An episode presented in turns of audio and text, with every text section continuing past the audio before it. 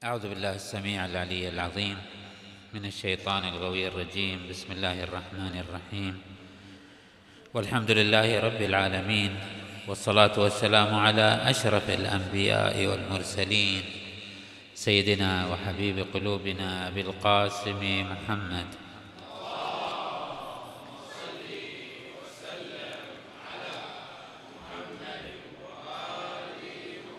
وعلى أهل بيته الطيبين الطاهرين المعصومين الميامين. اللهم صل على سيد المرسلين وخاتم النبيين وحجة رب العالمين. المنتجب في الميثاق والمصطفى في الظلال. المطهر من كل آفة. البري من كل عيب. المؤمل للنجاة والمرتجى للشفاعة. المفوض إليه دين الله. اللهم شرف بنيانه وعظم برهانه وافلج حجته وارفع درجته واضئ نوره وبيض اللهم وجهه وأعطه الفضل والفضيلة والمنزلة والوسيلة والدرجه الرفيعه وابعثه اللهم المقام المحمود الذي وعدته. يغبطه به الأولون والآخرون.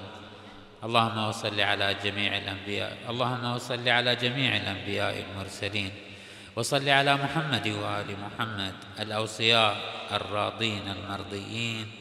بأفضل صلواتك وبارك عليه وعليهم بأفضل بركاتك. والسلام عليهم وعلى أرواحهم وعلى أجسادهم ورحمة الله وبركاته. ثم السلام عليكم أيها الجمع المؤمنون ورحمة الله وبركاته.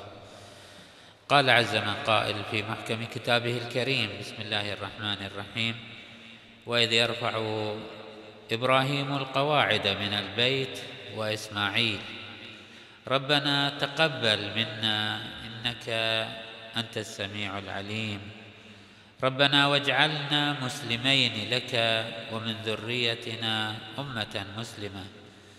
أمة مسلمة لك وأرنا مناسكنا وتب علينا إنك أنت التواب الرحيم. ربنا وابعث فيهم رسولا منهم يتلو عليهم آياتك ويعلمهم الكتاب والحكمة ويزكيهم إنك أنت العزيز الحكيم. والحمد لله رب العالمين. صدق الله العلي العظيم. وصدق الرسول الكريم صلى الله عليه وآله. بدءا نبارك لأنفسنا ولطلاب الحق والحقيقة ولعشاق الهداية والنور. نبارك لكل الإنسانية. نبارك لعلماء الدين وللمجتهدين وللمجاهدين. نبارك لعموم البشر الذين بقيت في أعماقهم بقايا طلب حق وطلب فضيلة ودعوة إلى الهداية والرشاد. نبارك للجميع هذا الهدي وهذه المنة وهذا العطاء الإلهي الذي يمكن أن يقال أنه أعم وأجمل وأبهى عطاء رباني للإنسانية بعد أصل إيجاد الخليقة. هي هذا الهدي النبوي هذا الرشاد الوجودي هذا الفضل المحمدي العميم. عاشت الإنسانية في مدى تاريخها المديد متطلعة إلى السعادة كما نقول اليوم. الإنسان باحث عن السعادة يبحث عن الأمن يبحث عن الاطمئنان يبحث عن السكينة يبحث عن الهدوء والاستقرار والنعيم. وما يبحث عنه الإنسان في تاريخه الطويل تارة يكون على مستوى الإطمئنان الفردي وأخرى على مستوى الإطمئنان الاجتماعي. الأمم أيضا كذلك تبحث وتعمل في سبيل الوصول إلى حالة من الهدوء والسكينة والاستقرار والنعيم. وما عاصرناه نحن في هذه العقود الأخيرة من متاهات وعامي في تلاطم البحوث عن المنهج الصحيح الذي يحقق للإنسانية هذا الهدى ليس إلا نماذج. فرأينا الاشتراكية والشيوعية والرأسمالية وأنواع وأشكال المناهج التي قدمت للإنسانية كطرق لتحقيق هذا الهدف الإنساني المنشود. وهذا ليس بدعا من هم الإنسانية ليس أمرا جديدا ليس حدثا آه، آه، جديدا وإنما هو ديدن الإنسانية في تاريخها الطويل. ومن هنا نجد أن السماء تدخلت بالدعوة والهداية والرشاد بإرسال الرسل وتتالي الأنبياء نبيا بعد نبي. أرشدته أرشدت السماء الإنسانية إلى هؤلاء المتميزون في حياة البشرية. فنجد آدم ونوح وإبراهيم وبقية الأنبياء الذين جاءوا لخدمة الإنسانية ولدعوة الإنسانية إلى طريق الصلاح والفلاح. ولكن إذا تأملنا في كل هذه المسيرة البشرية المديدة نجد أن هناك في عمقها هذا النشاط النبوي كما تعلمون 140 124 ألف نبي. كل الأنبياء عندما يأتون لأممهم هم منهم خمسة أولو العزم. كلهم كانوا يدعون أممهم إلى حقيقتين أساسيتين. الدعوة الأولى هي إلى التوحيد توحيد الله عز وجل وأن هذا الكون كله يجب أن يتمحور حول الإيمان والاعتقاد بأن هذا الكون المادي الذي نراه ليس هو نهاية المطاف وإنما هناك خالق مدبر موجد مدبر لهذا الكون يجب أن نرتبط بهذا الخالق. لن تتحقق عندنا سعادة لن يتحقق عندنا اطمئنان لن يتحقق عندنا هدوء لن يتحقق هناك استكين سكينة لن تتحقق هناك منهج ينجي الإنسان في مساره البعيد ما لم يرتبط بالسماء. لأن هو هذا الواقع هو هذا الخارج. لا يمكن أن نتعامى عما عليه الخارج. هذه جهة كانت تدعو إلى لها الأنبياء. والجهة الثانية التي دعت الأنبياء فيها أممهم هي أنه سوف يأتي في آخر الزمان رجل اسمه محمد.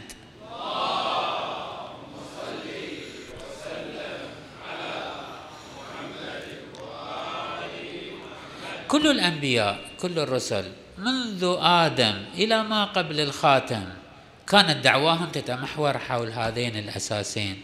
سئل رسول الله صلى الله عليه وآله عن بدو أمره فقال دعوة أبي إبراهيم وبشرى أخي عيسى عليه أفضل الصلاة والسلام. الأنبياء كانوا موطئة كانوا مهيئة لقدوم هذا المنقذ هذا المنجي للبشرية الذي أرسلته السماء والذي تدخلت السماء. بلغتها وبأدبها وبأسلوبها كما سوف نوضح معنى أدبها وأسلوبها وطريقتها في منجاه البشرية. فالله عز وجل لم يخلق البشر هملا وإنما خلقهم وجعل في أعماقهم سببا للهداية والرشاد. وهذا ما يسمى بالنبي الباطني وأمدهم أيضا بهذا الرشاد وهذا النور وهذا البرهان الإلهي والعطاء الإلهي. نجد كنموذج لهذا المعنى ما فعله إبراهيم على نبينا وآله وعليه أفضل الصلاة والسلام. إبراهيم عليه أفضل الصلاة والسلام في حركته المادية الخارجية فيه لمسة توحيدية واضحة بينة جلية. إبراهيم عليه أفضل الصلاة والسلام ولد في العراق صحيح؟ العراق يعني شمال الجزيرة العربية التي علمونا في الجغرافيا كنا نسميها الهلال الخصيب. إلى الآن العراق من آه، أفضل المناطق من حيث آه، الماء والكلى والزراعة والهواء. ثم اتجه عليه أفضل الصلاة والسلام إلى الشمال إلى الشام إلى آه، نعم شمال العراق ثم إلى الجنوب الشرقي. إلى الجنوب الشرقي من العراق إلى مصر وفلسطين. ثم إلى الحجاز حيث أرض غير ذات زرع وغير, وغير ذات كلأ وغير ذات ماء. وزرع هناك البذرة المحمدية القادمة. وهذه الحركة الإبراهيمية لا يمكن إخضاعها لمعايير المادة. الإنسان يبحث عادة عن مناطق الكلى وعن مناطق الخصب وعن مناطق الماء لا أنه يخرج من مناطق فلسطين والشام والعراق متوجها إلى أرض جدباء حجارة صماء وهي بلاد الحجاز. ولكن هذه الحركة الغيبية الإبراهيمية ليضع هناك هذه اللبنة ليضع هناك هذه الشعلة. ثم يدعو الله. وهذا معنى أن الحركة النبوية حركة واقعية تربط الأرض بالسماء. هناك عندما يدعو الأنبياء أدعيتهم مستجابة لأنهم يتحركون في ضمن هذا الدعاء.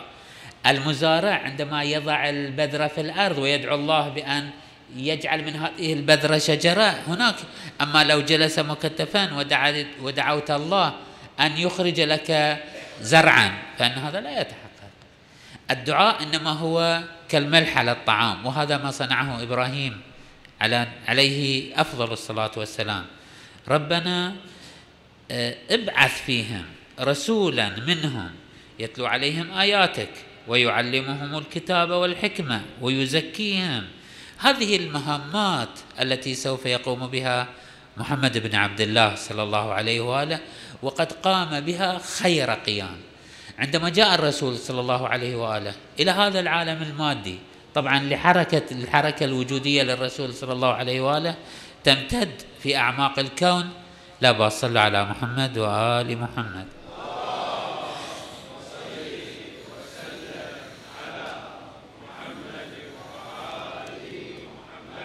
اللهم صل وسلم على محمد وآل محمد. اللهم صل وسلم على محمد.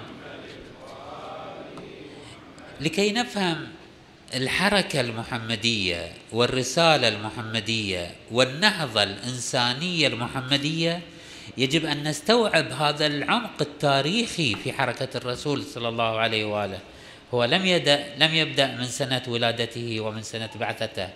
بل هو لم يبدأ حتى من دعوى إبراهيم عليه افضل الصلاة والسلام وإنما هناك امتداد واقعي انطلاقة واقعية من أصل الوجود كما تدلل الروايات على ذلك. ولكننا نعرض صفحا عن الدخول في تلك العوالم في أصل وجوده صلى الله عليه وآله وأنه أول الموجودات وإنما لننطلق في تتبع الحركة المحمدية المادية التي لمستها البشرية وتابعتها البشرية جاء الرسول صلى الله عليه وآله إلى هذه الأمة الإنسانية متخلفة آه، غارقة في الجهل وفي التشرذم إن كان على مستوى العرب أو على مستوى مجموع الإنسانية كانت متطاحنة متخلفة معذبة في كثير من شؤونها فعالجها وأصلح من حالها من خلال هذه المراتب الثلاث التي سوف أشير إليها. اولا قام صلى الله عليه وآله بترتيب أوضاع الأمة الإنسانية على مستوى الواقع البشري.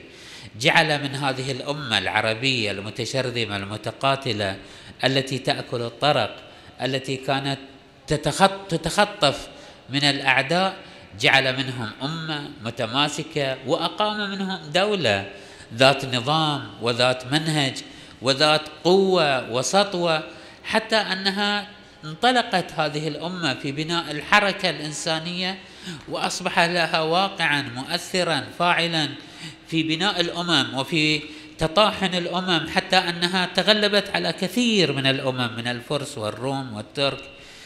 وفي عمق هذه الأمة زرع منهجا ونظاما ودستورا. طبعا لم تكن المساحة الزمنية متاحة للرسول صلى الله عليه وآله أن يبين للناس كل هذا المنهج. فأحال بيانه إلى أخيه ووصيه أمير المؤمنين عليه أفضل الصلاة والسلام. ثم منه إلى أبنائه الحسن والحسين إلى أن أتيحت الفرصه الأوسع للباقر والصادق عليهم جميعا أفضل الصلاة والسلام.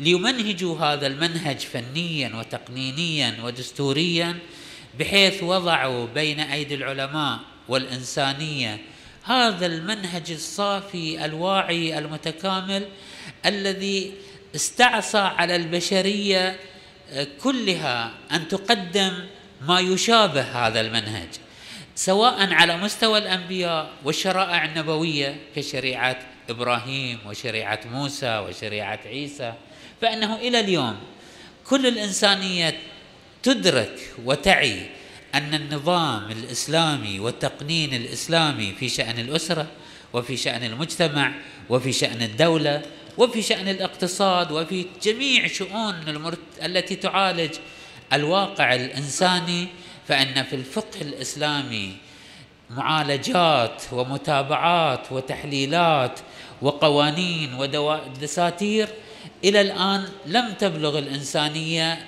القدرة على استثمار كل ما تنطوي عليه هذه الدسترة من منهج. نشير إلى بعد واحد من أبعاد هذه الدسترة المحمدية القانونية. هو ما تنطوي عليه هذه النظم الدستورية من الدعوة إلى التآلف والتوحد وتجميع القلوب في إبداع ولطافة ورقة. أشبه ما يكون أن جعلت هناك المجتمع والحركة الإنسانية في ضمن دوائر متداخلة. يعني هناك دائرة المؤمنين دائرة المتقين.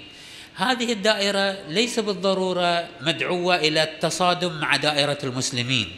ليس كل مسلم مؤمن. هذه الدائرة الإيمانية تحاول أن تتفاعل في عمق هذا الواقع الإسلامي العام. بنحو أنها هي جزء منه لا تسلب منه الشرعية. ولكنها لا تدخله في أعماقها إلا بمقدار ما ينضج من المسلمين نضوجا جيدا فيدخل في دائرة الإيمان. ولعله في بعض الحالات يحصل حالة طردية عكسية. فبعض المؤمنين الذين لا يحققون الواقع الإيماني العميق فإنها تدفعه باتجاه الدائرة الإسلامية. قل لم تؤمنوا ولكن قولوا أسلمنا. هناك دائرة. ثم أنه حتى في هذه الدائرة الإسلامية لا تتصوروا أن المسلمين مدعوون دائما وابدا إلى مقاتلة الأعداء. في الأصل نحن ندعو إلى الوحدة وحدة القيم وحدة المبادئ. كل موجود. شباب شوفوا الله يخليكم. ثلاث دقائق واخلص إن شاء الله. ثلاث دقائق في عشرة طبعا. كل الأمم مدعوة بمحبة وبود. الأصل هو أن ندعو الإنسانية إلى قيمنا وإلى أخلاقنا. بل إلى قيم الإنسانية كان الرسول صلى الله عليه وآله يقدر هذه القيم الكرم والشهامة والإنسانية حتى من الكفار حتى ممن يقاتله يقدرها فيه ويؤكدها ويدعو إلى التلبث إلى التشبث بها وإلى التمسك بها. بل أنه قد نفضل ممن يسمى من الكفار ممن يجسد هذه القيم الإنسانية على بعض المسلمين. فالمسألة ليست مجرد مسألة أسماء المسألة واقع قيمي. فهذه الدعوة للتوحيد ليست مجرد اصطفاف سياسي ليست مجرد تجمع مغالباتي وإنما معاييره معايير الأخلاق ومعايير القيم ومعايير المبادئ. لن أطيل في هذه الجهة الأولى التي عالجها رسول الله صلى الله عليه وآله في شأن الإنسانية وهي شأن النظم الاجتماعي العام. وإنما سننتقل إلى المرحلة الثانية التي هي أعمق وهي حالة الدعوة إلى التوحيد الخالص. نعم تجد هناك أمم منظمة تجد هناك أمم مجتمعة تجد أمم تمتلك دستور ولكن هذا الدستور لا يجرها إلى الواحد الأحد لا يدعوها إلى التوحيد. كما هو الحال في كثير من الأمم اليوم ممن توفرت على بعض أسباب النظم كما في الأمم الغربية اليوم. ولكن لأنهم لا ينطوون على التوحيد لا ينطوون على الارتباط بالسماء لا ينطوون على النظم التي تجرها إلى الله عز وجل لا زالوا يبحثون عن حالة الاطمئنان وحالة السكينة وحالة السعادة. لم يصلوا بعد إلى السعادة. فجاء الرسول صلى الله عليه وآله بالتوحيد ولكن أي توحيد؟ التوحيد المحمدي الخالص الذي يمكن أن نقول كما أنه تميز صلى الله عليه وآله بهذه الشريعة الإسلامية الحقة بهذا الدستور الذي تفرد به صلى الله عليه وآله دون سائر الإنسانية جمعاء لا الأنبياء ولا الأوصياء ولا الرسل ولا المفكرون ولا أهل التقنين. جاءوا بشيء يشابه لهذا القانون الإسلامي. كذلك جاء الرسول صلى الله عليه وآله بتوحيدا خاصا جميلا جليلا صافا لم تأتي به الفلاسفة ولا العباقرة ولا أهل الفكر ولا أهل العرفان ولا أهل التنظير ولا الإنسانية قط. لم تتذوق طعم هذا المستوى من التوحيد. طبعا لا لا نستطيع في هذه العجالة أن نشير إلى المراتب التي جاء بها الرسول صلى الله عليه وآله على مستوى التوحيد لأنهم دراس التوحيد يشيرون إلى أن للتوحيد مقامات. أستأذن من الأخوة السادة المشايخ في طرح هذه الفكرة. أرجو أن تكون لها مقدار من المقبولية. صلوا على محمد وآل محمد.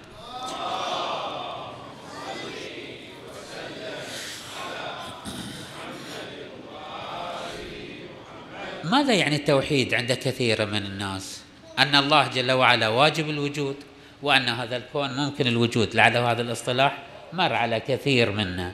الله واجب الوجود وهو في السماء وفي الأعلى وهذا الكون المادي ممكن الوجود وهو في هذه الأرض. هذا أول مراتب الإدراك التوحيدي الذي ينطوي على كثير من الإشكالات. الآن لو نسأل أغلب هؤلاء الشباب من منكم يعرف الكرة الأرضية مدورة صحيح؟ الله جل وعلا أين؟ فوق ولا تحت؟ أغلب الشباب يقولون فوق طبعا صح؟ ثم نقول غدا في الصباح عندما تأخذ الكرة الأرضية نصف دورتها أين سيكون الله عز وجل؟ فوق ولا تحت؟ سوف يكون في الجهة المقابلة لما أشرنا إليها بالأمس صحيح شباب؟ هذا التصور لأن الله عز وجل موجود. في حيز ولكن وجوده واجب الوجود. هذا تصور ساذج لحقيقة التوحيد. الآن لن نستطيع لاحظوا هذا النحو من التصور يس...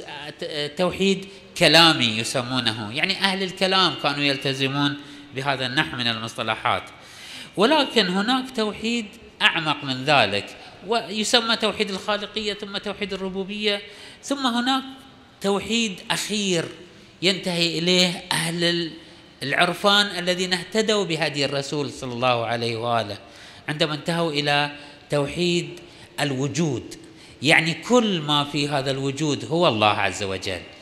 الآن لعله هذه العبارة نوعا ما موحشة ولكنني سوف أضطر إلى أن أقولها إلى أن أقولها. وهي أنه عمق التوحيد المحمدي هو ما يمكن أن يلخص ويقال في لسان أهل العرفان المنطق العقلي المجرد هو التوحيد في وحدة الوجود.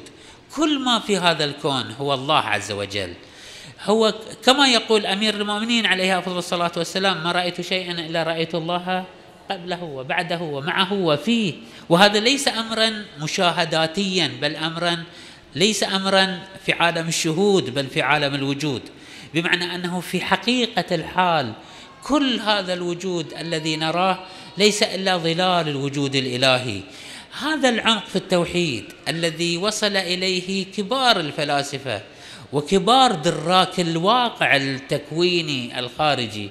هو التوحيد المحمدي الخالص الذي جاء به رسول الله الذي يثير في النفس حالة من الانتعاش حالة من السرور حالة من اللذة حالة من الاطمئنان حالة من السكينة حالة من الهدوء والاستقرار عندما تشعر أنك قريب من الله وأن الله قريب منك. ليس الله عز وجل في علياء سمائه. نعم الله في كل مكان. الله في علياء سمائه والله معك وفيك وفي عمقك وحولك وكل ما في وجودك يشع بمعرفة الله وبوجود الله وبإحاطة الله. هذا النحو من التوحيد. إخواني أيها المؤمنون ما لم نتذوق هذا المعنى من التوحيد فنحن نعيش عالم عالم الوهم وعالم التصورات. يعني التوحيد بالواهمة أن نتخيل أن هناك موجود قوي مهيمن مسيطر في السماء ليس مرتبط بنا. هذه هو هذا الشهود. هو هذا عالم التصورات والخيالات. هذا من خلقكم ومن صنعكم ومردود إليكم. ليس مرتبطا بواقع الله عز وجل في شيء. واقع الله هو هذا الكون كله هو الله. هذا العالم الذي نراه هذا العالم الذي نلمسه هذا العالم هو يد الله في هذا الكون هو وجود الله هو تدبير الله عز وجل. الرسول صلى الله عليه وآله جاء للأمة الإنسانية بمشروع نظم متكامل وجاءهم أيضا بمشروع توحيدي عميق يناجي مشاعرهم ويعالج أعماقهم. ثم جاءهم بشيء ثالث لن أطيل عليكم في هذا الأمر الثالث. وهو أنه جاءهم ببرنامج أخلاقي ببرنامج يحرك هذه الأرواح إلى واقع هذا النظام. يعني الرسول صلى الله عليه وآله لم يأتي بمجرد أفكار. جاء ببرنامج ومنهج هذا الذي نسميه رسالة عملية هذا الذي نسميه فقه هذا الذي نسميه نظام اجتماعي ونظام إنساني. وجاءهم بعقيدة مكتملة. الذي نسميه التوحيد ثم فعل هذين الشيئين. فعله بروحه صلى الله عليه وآله بمنطق الحب بمنطق لغة الكون. الرسول صلى الله عليه وآله جاء لأمة ناشفة خشنة غليظة. كيف يزرع في أعماقها هذا التوحيد؟ فضلا عن أن يسيرها في هذا المنهج التشريعي. الذي جاء به صلى الله عليه وآله. لا يحركها في هذا الحراك في دائرة الإنسان. لا يمكنك أن تفعل التربية وأن تقوم بعملية التنمية وأن تستنهض الإنسانية إلا من خلال الحب. صلى الله عليه وآله استطاع أن يحب كل هذا الوجود. أحب الإنسان أحب قومه وعشيرته ومجتمعه وأحب الإنسانية وأحب النباتات والحيوانات بل أحب حتى الجمادات صلى الله عليه وآله. راجعوا تاريخ الرسول صلى الله عليه وآله. كان يطلق على عباءته اسم وعلى عمامته اسم على حذائه اسم. سيفه له فيه له علاقة بسيفه. في كل مادة له فيها علاقة خاصة. يتعامل مع كل شيء يرتبط به بعلاقة المودة والمحبة والخصوصية. عندما يتعامل مع جبل صخر كأحد يقول إن أحد جبل يحبنا ونحبه. هذا العشق المحمدي الذي يمتد إلى صخور المدينة المنورة. عندما يعبر على تلك القطعة الخشبية الناشفة الجذع الميتة يحتضنها فتآن محبة به صلى الله عليه وآله. يحبها وتحبه. جمله بعيره حيوانه يحبه ويرتبط به. كيف بأخيه الإنسان؟ كيف لا يتعشق الإنسان؟ كيف لا تذهب نفسه حسرات علينا؟ لاحظوا هذا المقدار من الثروة العاطفية التي تجيش في اعماقه صلى الله عليه وآله. بهذه المشاعر بهذه الأحاسيس بهذا الضخ المشاعري استطاع صلى الله عليه وآله أن ينهض بهذه الأمة. وهذا ليس في دائرة الإنسان هذا قبل الوجود وفي حال الوجود وبعد الوجود أيضا. فالرسول صلى الله عليه وآله هو أمل الإنسانية في واقعها وفي مستقبلها. تقول الروايات عنهم عليهم أفضل الصلاة والسلام أنه إذا قام يوم القيامة مسك رسول الله صلى الله عليه وآله بحجزة ربه ومسك علي بن أبي طالب عليه أفضل الصلاة والسلام بحجزة نبيه صلى الله عليه وآله. ومسكنا نحن الأئمة بحجزة علي بن أبي طالب ومسك شيعتنا بحجزتنا. أفترون أين سيؤدي بنا رسول الله صلى الله عليه وآله؟ هذا الموجود المحب هو أملنا في النجاة هو سبيلنا في الخلاص هو تطلع الإنسانية ولذا أرجى آية في القرآن ولسوف يعطيك ربك فترضى الرجاء هو أن ننجو ونسعد بمحمد بن عبد الله صلى الله عليه وآله وأن يكون هذا الموجود هو سبيل نجاتنا في الدنيا وسبيل سعادتنا في مسلكنا في هذا الكون وسبيل الهداية والرشاد في حياتنا في هذه المرحلة وهو سبيل النجاة في الآخرة أيضا. نرجو من الله سبحانه وتعالى ألا يخلي بيننا وبينه طرفة عين أبدا ويرزقنا الاهتداء بهديه واتباع سنته والإسترشاد برشاده ويرزقنا يوم القيامة شفاعته الكبرى التي أجلها هو صلى الله عليه وآله دون بقية الأنبياء طلبة ودعوة منه صلى الله عليه وآله رغبة في أن ينجي محبيه وينجي متبعيه. والحمد لله رب العالمين وصلى الله على محمد واهل بيته الطيبين الطاهرين.